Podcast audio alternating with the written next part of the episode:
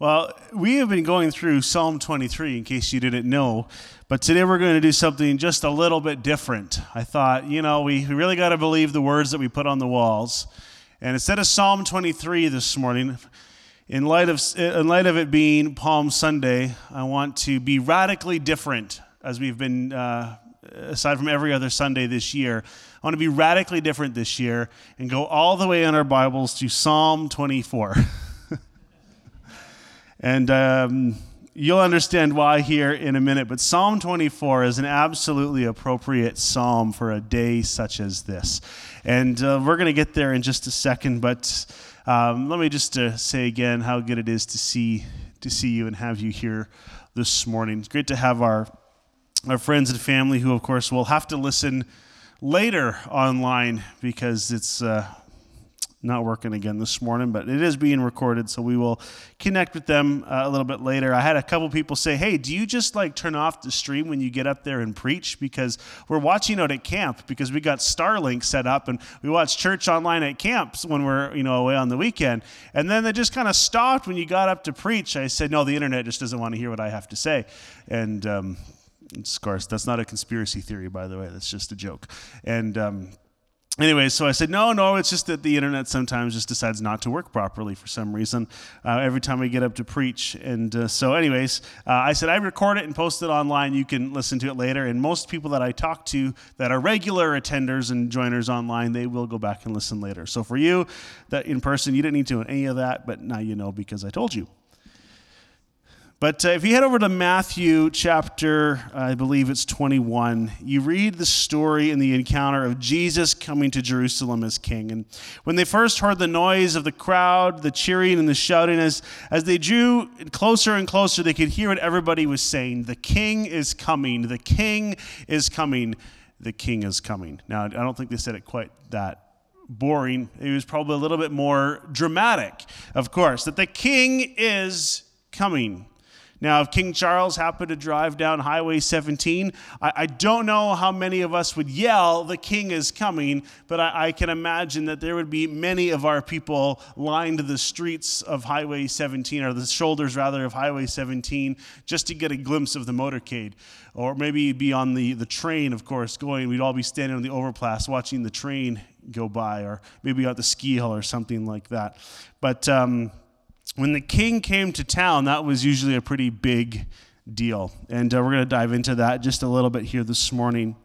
But that you would shout, everyone would be hear the crowd saying, The king is coming. And more curious than ever, they pressed forward to see what was happening? What is going on? Some people were, were tearing off their coats and throwing them on the road, making way, making the path clear and clean and, and renewed for the king to come. Others, of course, were, were scrambling up palm trees and taking palm branches off the trees and waving them and yelling, Hosanna, Hosanna in the highest. Blessed is he who comes in the name of the Lord. And if you have been at a Palm Sunday uh, at our church over the last uh, five years or so, um, maybe you've noticed, maybe you haven't noticed, I preach almost the same message every Palm Sunday. And if you've listened and paid attention, you would know that uh, those palm leaves are, are, are a symbol of uh, Jewish. Um, um, victory and nationalism. It's like waving your, it's like waving our Canadian flag on the battlefield, a sign of victory.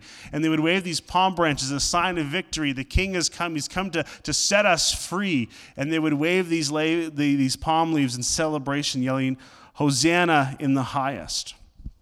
I always love the way it echoes the birth of Jesus. Of course, when the angels sing above uh, his birthplace and sing, Glory to God in the highest heaven, Hosanna in the highest. And they sing this, uh, this way, making the way of the, the Lord.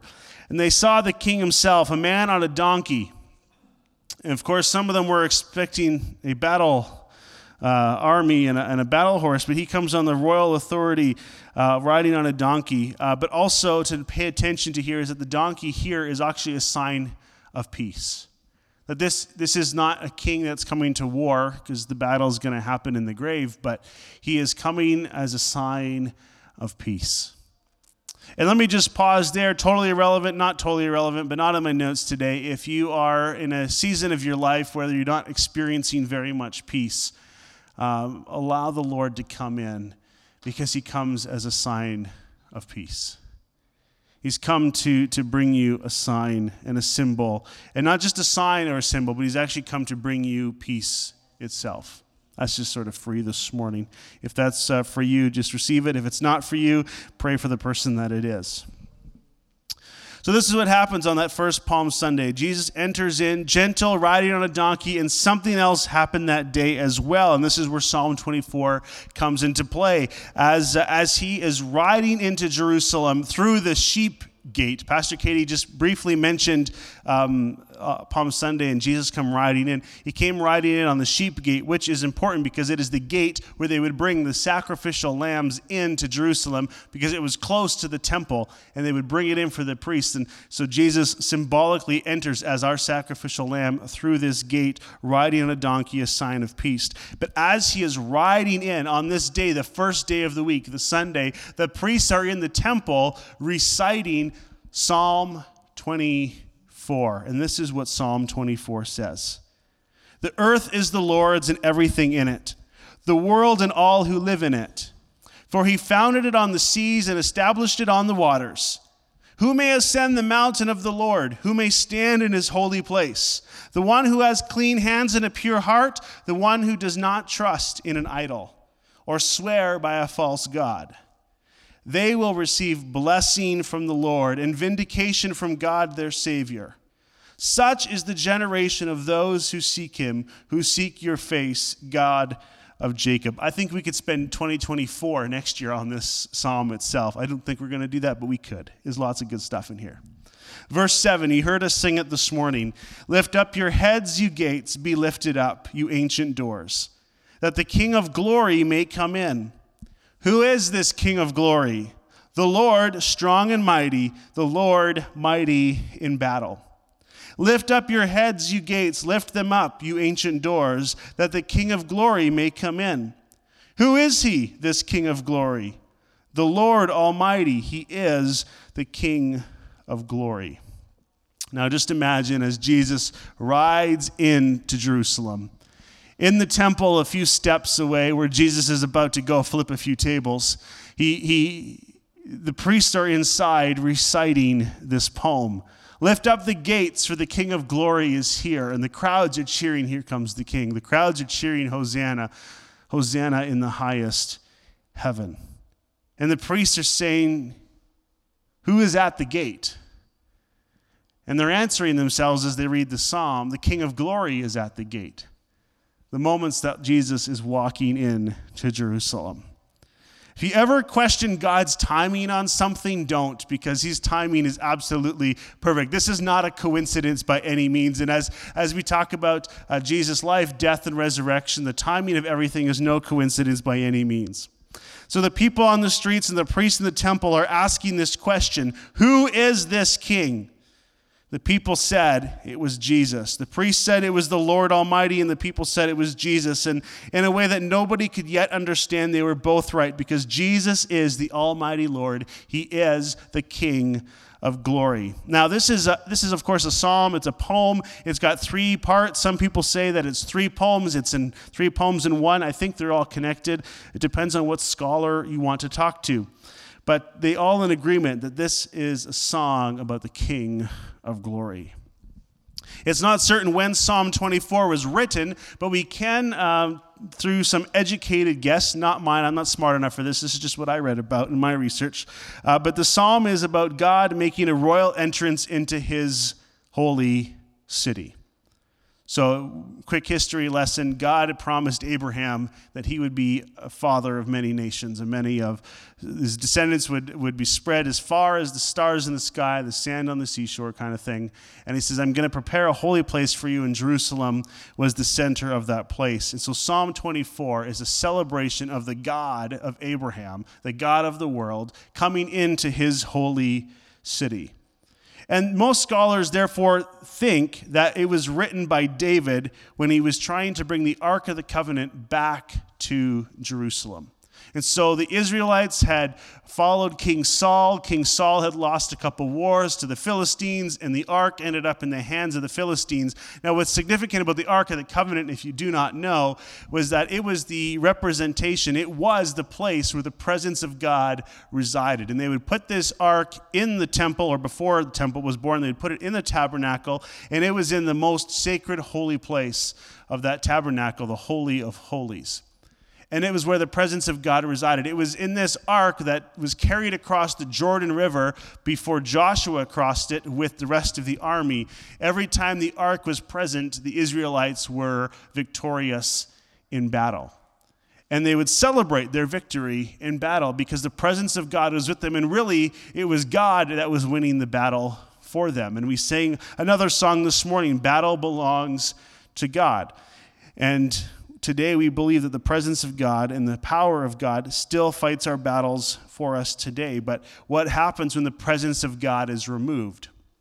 Well, we learn that when the presence of God is removed, in this case, when the ark is removed, and what really, what really loses the presence of God is when they actually turn their back on God. When the Israelites, and particularly in this case, King Saul, starts ruling in his own power and stops leaning on the Lord, and David becomes anointed as the next king, not Saul's heirs, but David himself, because Saul kind of goes off the deep end. Message for another day.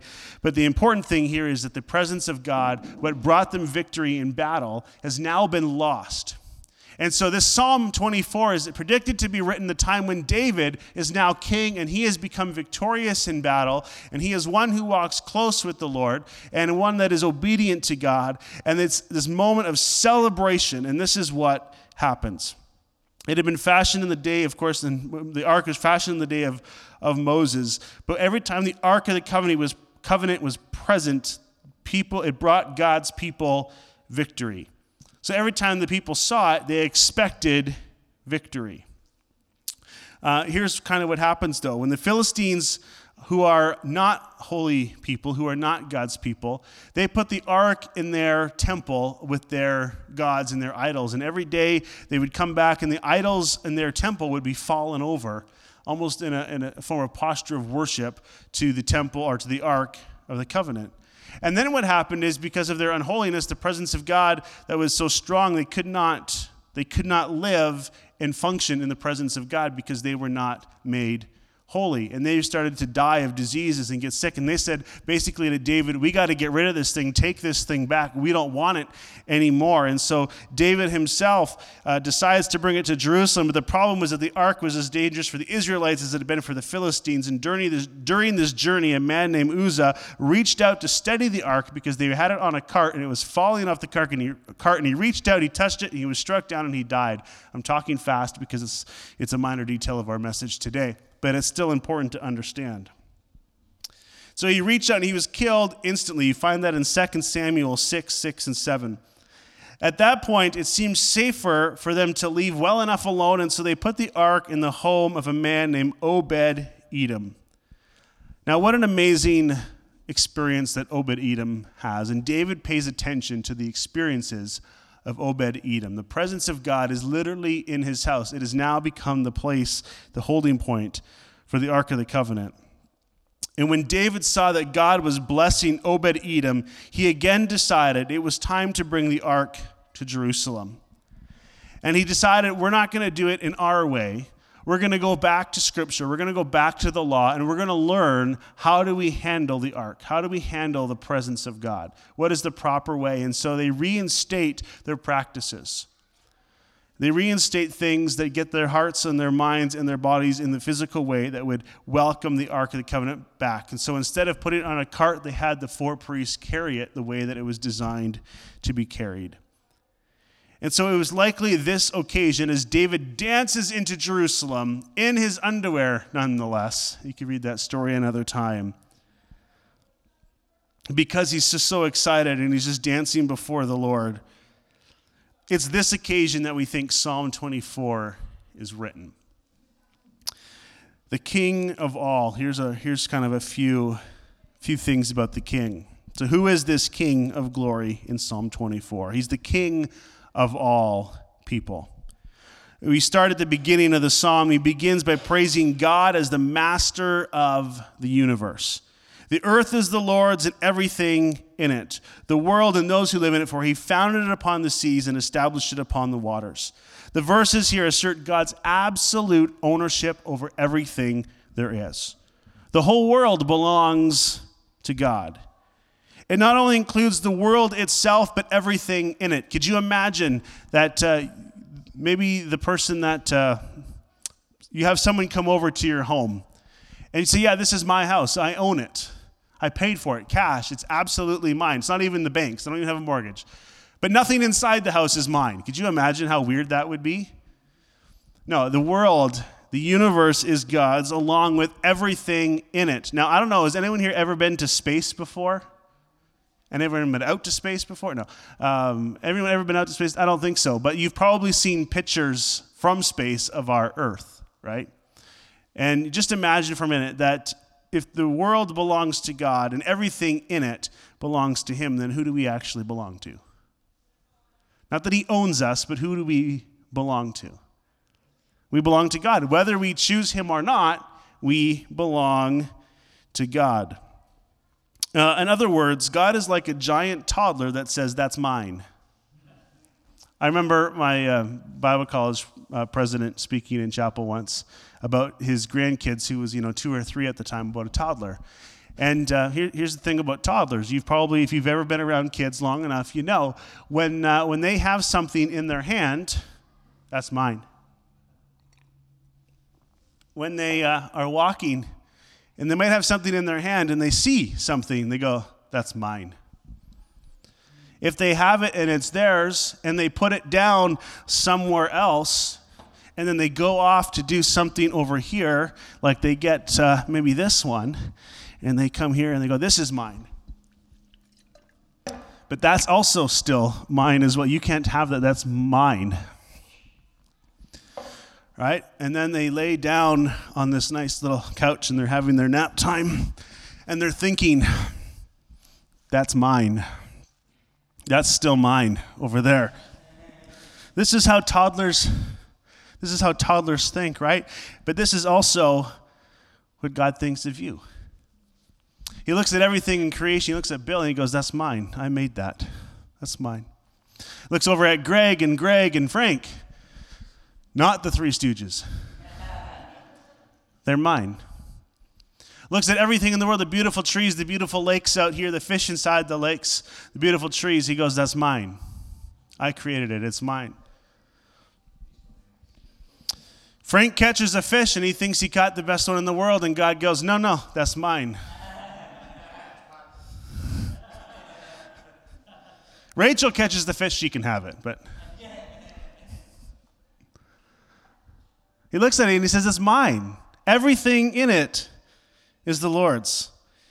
So, what basis does God claim such absolute authority? Of course, on the basis of creation. The earth belongs to the Lord because the Lord made it. Now, I don't know where you stand on the creation evolution debate, whether, whether you believe, um, or however you believe, we're going to get to that in maybe another day. No, no plans in the calendar yet. However, you believe it, it doesn't matter. The Lord created it one way or the other. I believe, and you were, I believe when it comes to humans that you were created with purpose, you were created with intentionality. And if you don't believe me, go to another psalm, one of my favorite ones, and it says that He formed you in your mother's womb perfectly. If you don't believe me, go back and read the Psalms and you'll find out. So, what authority does He claim? Everything. He is the creator of it, it's His. The earth belongs to the Lord because He made it, He founded it, He established it. God is the creator, and because He is the creator, He is also the king. God's power in creation gives Him the right to rule over everything that He has made. Why is this debate so important? Well, when people disagree about the origin of species, the beginning of the world, they're not arguing about how the universe was made, but rather who's in charge of it.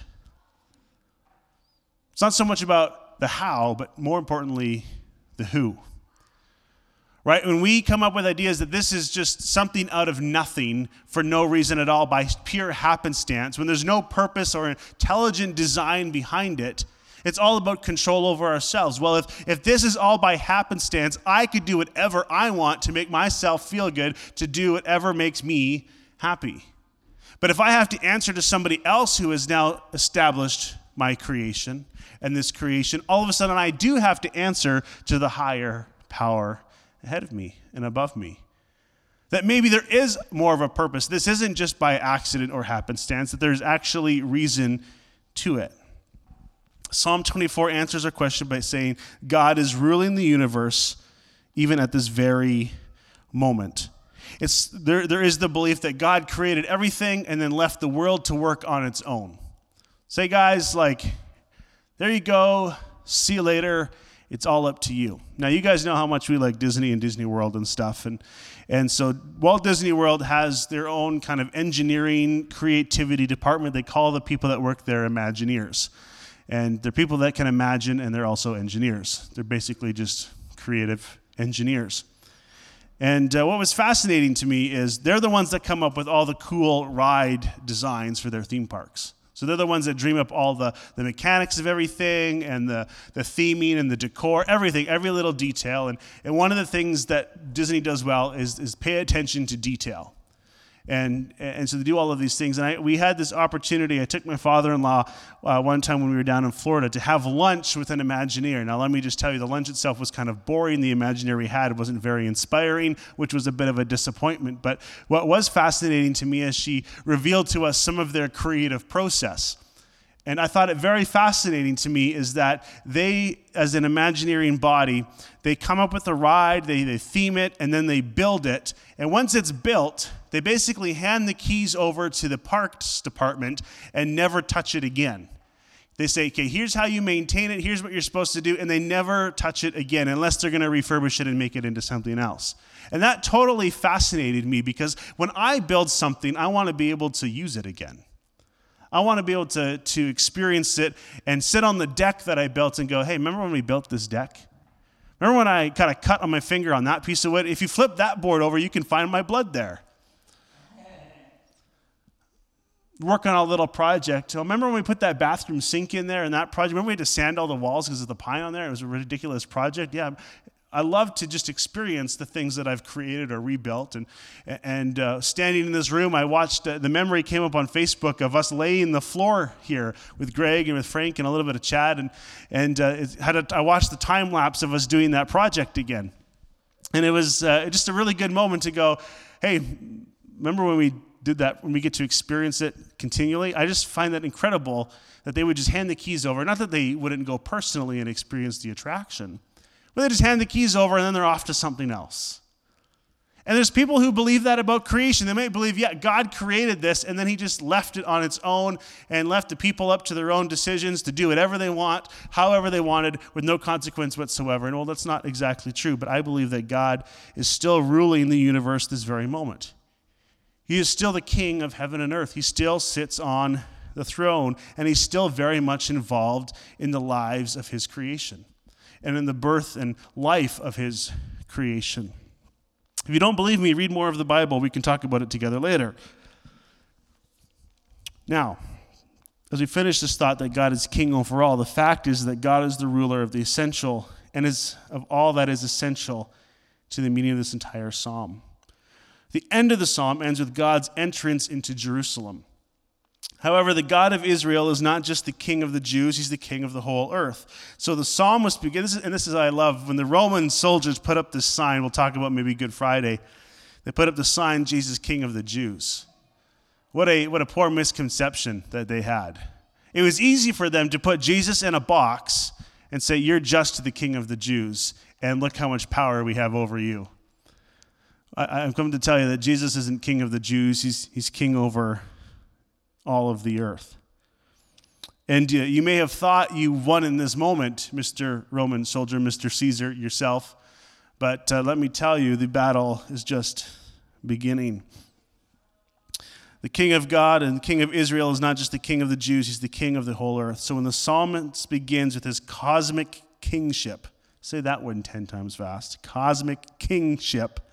The entrance of this glorious king is an event of universal significance because the whole wide world is his dominion.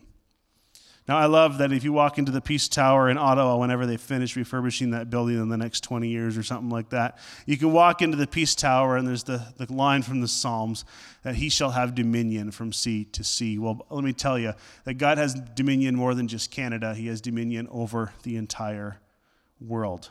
In fact, when our missions team goes to Mwanza, Tanzania uh, in November, Lord willing, uh, we're not going to go and bring God there. He's already there because He has dominion over it. Um, you can find Him in all of creation, just um, FYI. Uh, the next thing that we look at, not only is He the King of all, but uh, let's look at the King's audience from Psalm 24. If God is the King of creation, obviously what does that mean for us? Well, obviously, someone has to swear allegiance, or everyone owes him allegiance. But David answers and raises this important question in his psalm Well, if the Lord is Lord of all creation, who may ascend the hill of the Lord? Who may stand in the Lord's holy place? If God is king, who has the authority or the ability to stand in his presence. Like, I don't think any one of us could walk into Buckingham Palace uh, without invitation, anyway, and stand before King Charles III. If you want to try to do that, I'm with you. Let's see what happens. Let's do it. Let's find out. But David asked this question Who may ascend the hill of the Lord? Who may stand in the holy place? Psalm 24 3, meaning God's holy temple. To put it another way, who has permission to enter the royal court and have audience with the king. Psalm 24, verse 4 to 6 says, He who has clean hands and a pure heart, who does not lift up his soul to an idol or swear by what is false, he will receive a blessing from the Lord and vindication from God. Remember that word vindication, it's important. We'll come back to it in a minute. He will receive vindication from the Lord God, his Savior. Such is the generation of those who seek him, who seek your face, O God of Jacob. To come into the presence of the king, one must have both outward obedience, in other words, you got to look the part, but you also have to have inward integrity. It means that you have to play the part and be the part. In fact, I believe that your outward obedience is actually a reflection of your inward integrity. My wife will tell you about the book she read years ago in Bible college uh, Who You Are When No One Is Looking. That's integrity. It's uh, what is meant by having clean hands and a pure heart. I'm not telling you to sanitize your hands at the door when you walk into church. Maybe you need to, but you, that's not going to allow you entry into church. It's not about the personal hygiene. A pure heart obviously refers to the life and of our soul, so God requires inward integrity as well as outward obedience. Second half of verse 4 forbids idolatry, requires the telling of truth. Idolatry has to do with worshiping God, and truth telling concerns human relationships. So, this verse is about loving God and loving one's neighbor. Shocker, who would have thought that it all comes down to loving God and loving your neighbor? What an what an amazing idea. It's like we've never talked about that before as a church. Who would have thought entering the kingdom of God and the presence of God would come down to showing your love and allegiance to Him and loving your neighbor as yourself? I mean, you'd think Jesus preached that the whole time he was on earth or something like that. You'd think he showed us how to do that when he walked on earth or something like that. This is sarcasm if you didn't notice. I think we could, we could come as maybe not an exhaustive list, but we can come to about four requirements for meeting, meeting the king. And really only the person who has both outward obedience and inward integrity, who loves God and his neighbor, will receive the blessings of the Lord. So, who can possibly meet this royal standard and get an audience before the king? Uh, the clue in verse 5 is he will receive vindication from God as Savior. To vindicate is to justify. So, this verse is now about justification and about being declared righteous in God's sight. So, the question becomes what basis can anyone be justified by God? What makes me holy enough to be in the presence of God? Well, let me just skip ahead in my notes here. And it says, Sinners can only be justified by a God who saves. This is all about what we're going to talk about this week and next week. It's all we're going to talk about when we talk about the hope of the church and the hope of Jesus is that what we learn is that there is nothing that you and I can do on our own that will ever make up for the sin that separates us in God unless God intervenes and saves us himself. Just hold on to that thought for a moment. Psalm 24 teaches us you might think that we're justified by our works.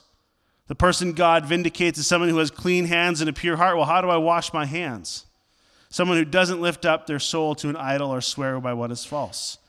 It sounds as if God vindicates a person for doing what is right, but of course, no one can meet that standard perfectly.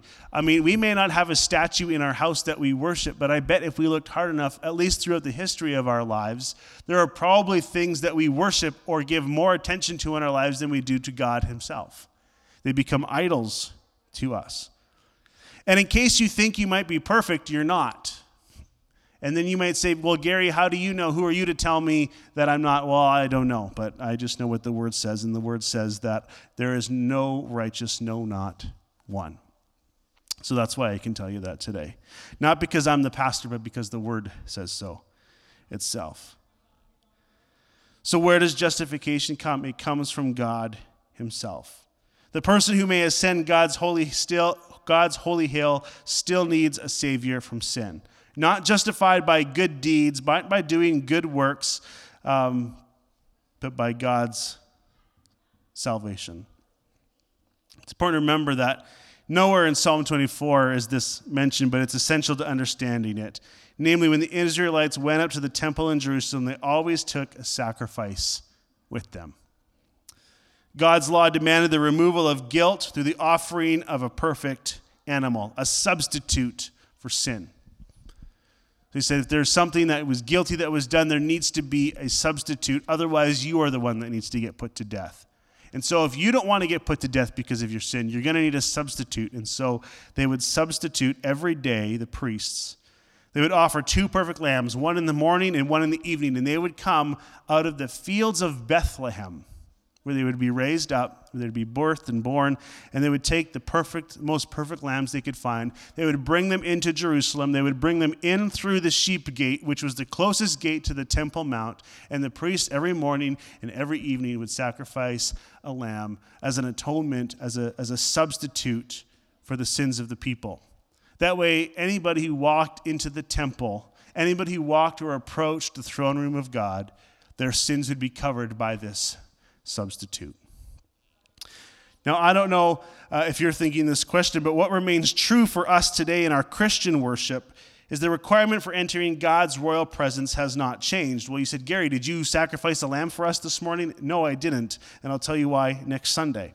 The only people who are permitted to approach his throne are those who have been outward obedient and inward, who have inward integrity, who love God and love others. The only way to meet those requirements is to be justified by faith, believing in the God who saves, trusting in Jesus as the sacrifice for our sin. Now, does that mean our worship is exclusive? No, it's not, because the church is inclusive. The church is the invitation. We are the invitation for us to invite others into repentance so that they too can be justified. How do you know you need to substitute if you never admit that you're guilty in the first place? How do you know you need a substitute if you never admit that you're guilty in the first place? Third part here today is the king at the gates.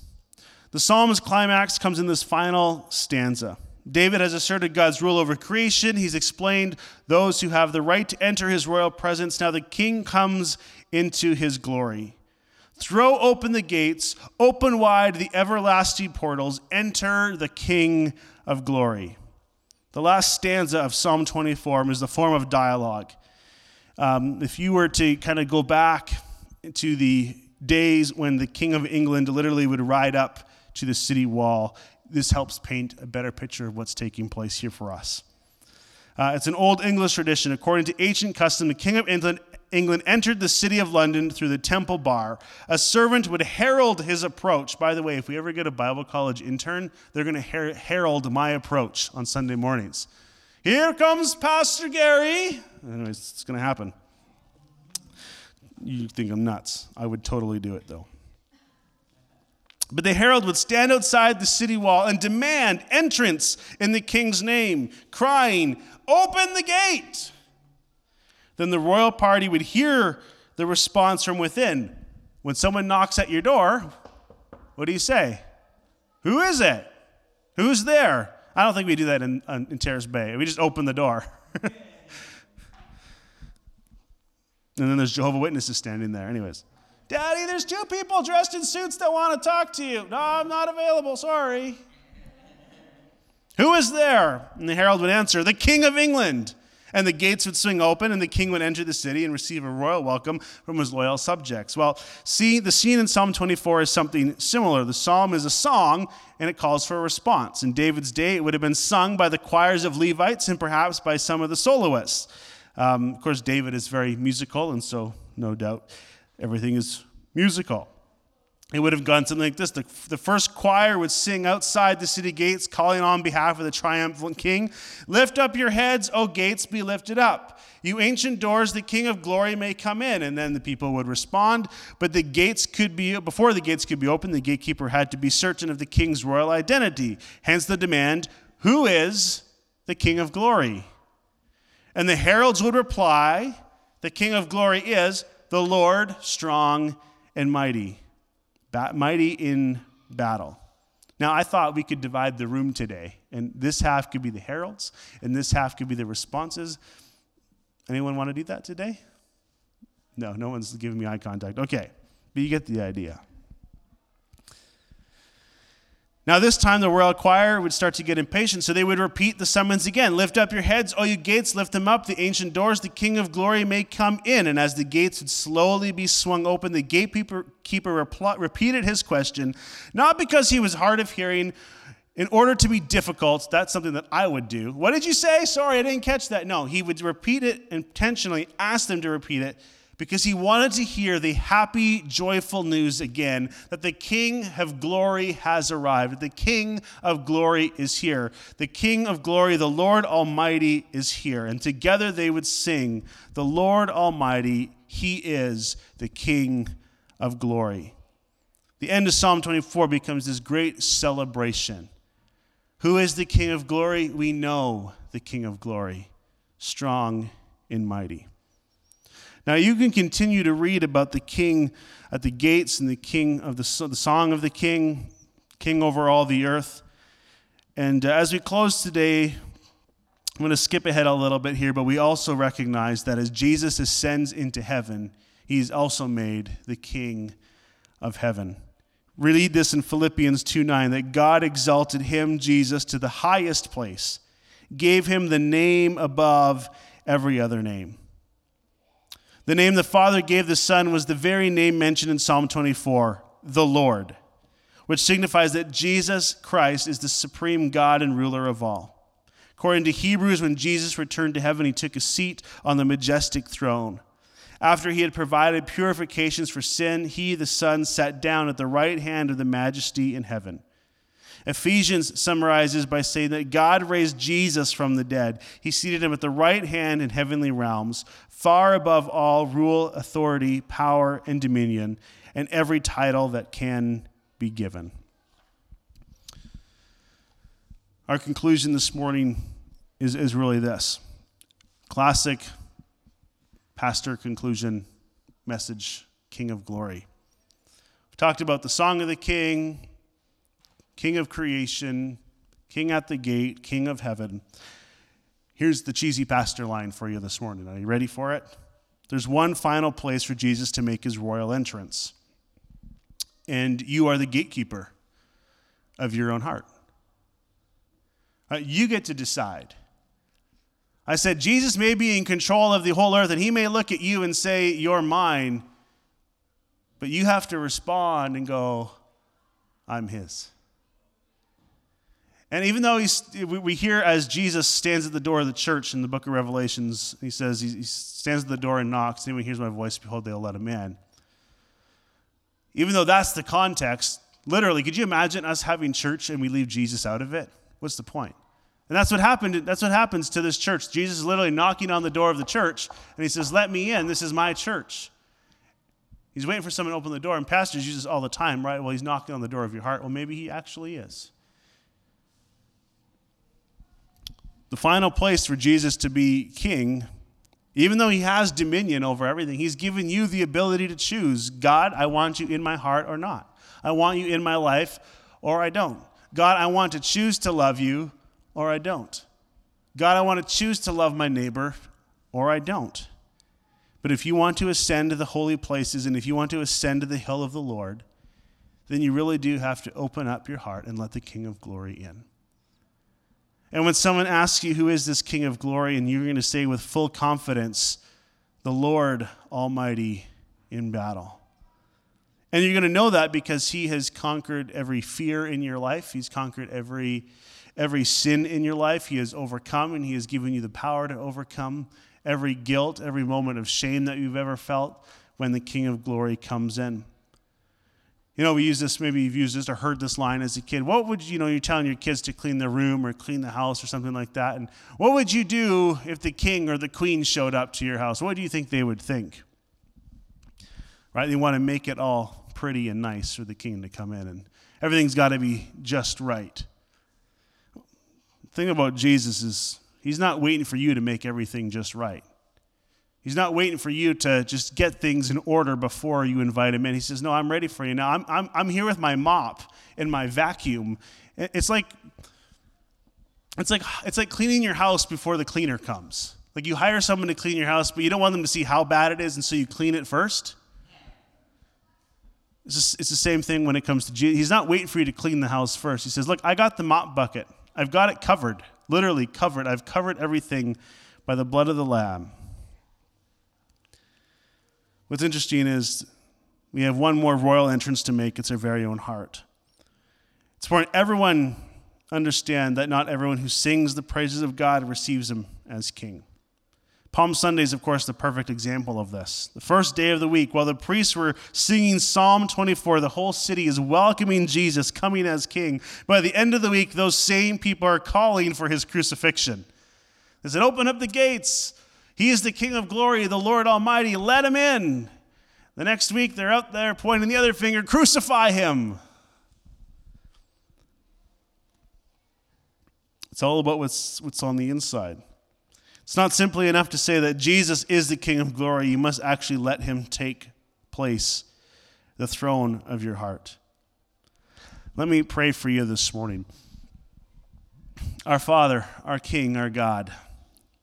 Jesus, the King of glory. Lord, as you stand here today in our presence, and as we sit and stand in your presence, Lord, we know that you are inviting us to be a part of your family. And many of us, oh God, have served you probably our entire lives or most of our lives.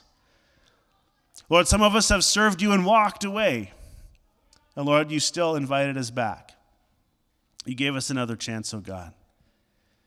Because, Lord, you declare that nothing can separate us from the love of God. And so, Lord, as we come with humility, Lord, as we come with repentance today, Lord, my prayer for everyone here and everyone that will listen later, oh God, is that we would be willingly, openly ready to invite you to be the Lord of our lives, the King of our hearts, Lord, even as we sang that song this morning. Lord, I pray that as you enter into our, our lives and as we invite you, Lord, to be King, over our thoughts, over our words, over our actions. Or that you would be glorified and that you would be lifted up through all that we would say and all that we would do. God, I pray that we would continually in our own lives and in the lives of the people around us that have made this same commitment, Lord, that we continually see the change and transformation that takes place when we make you king of our lives. God, I pray against anything that would distract us or hold us back. Lord, the little voice of the enemy whispering to us, telling us lies that we don't need to do that. That we're just fine. God, we're not fine without you. Lord, we need you.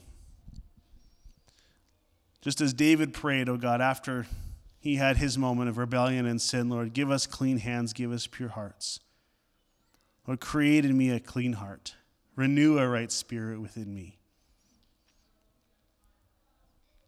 God, may those words echo in our minds today, they echo in our minds this week. So, Lord, when we come together next Sunday, Lord, we can truly celebrate and sing about the King of Glory, not just as an outward expression of our feelings, but Lord, as an outward expression of our inward transformation.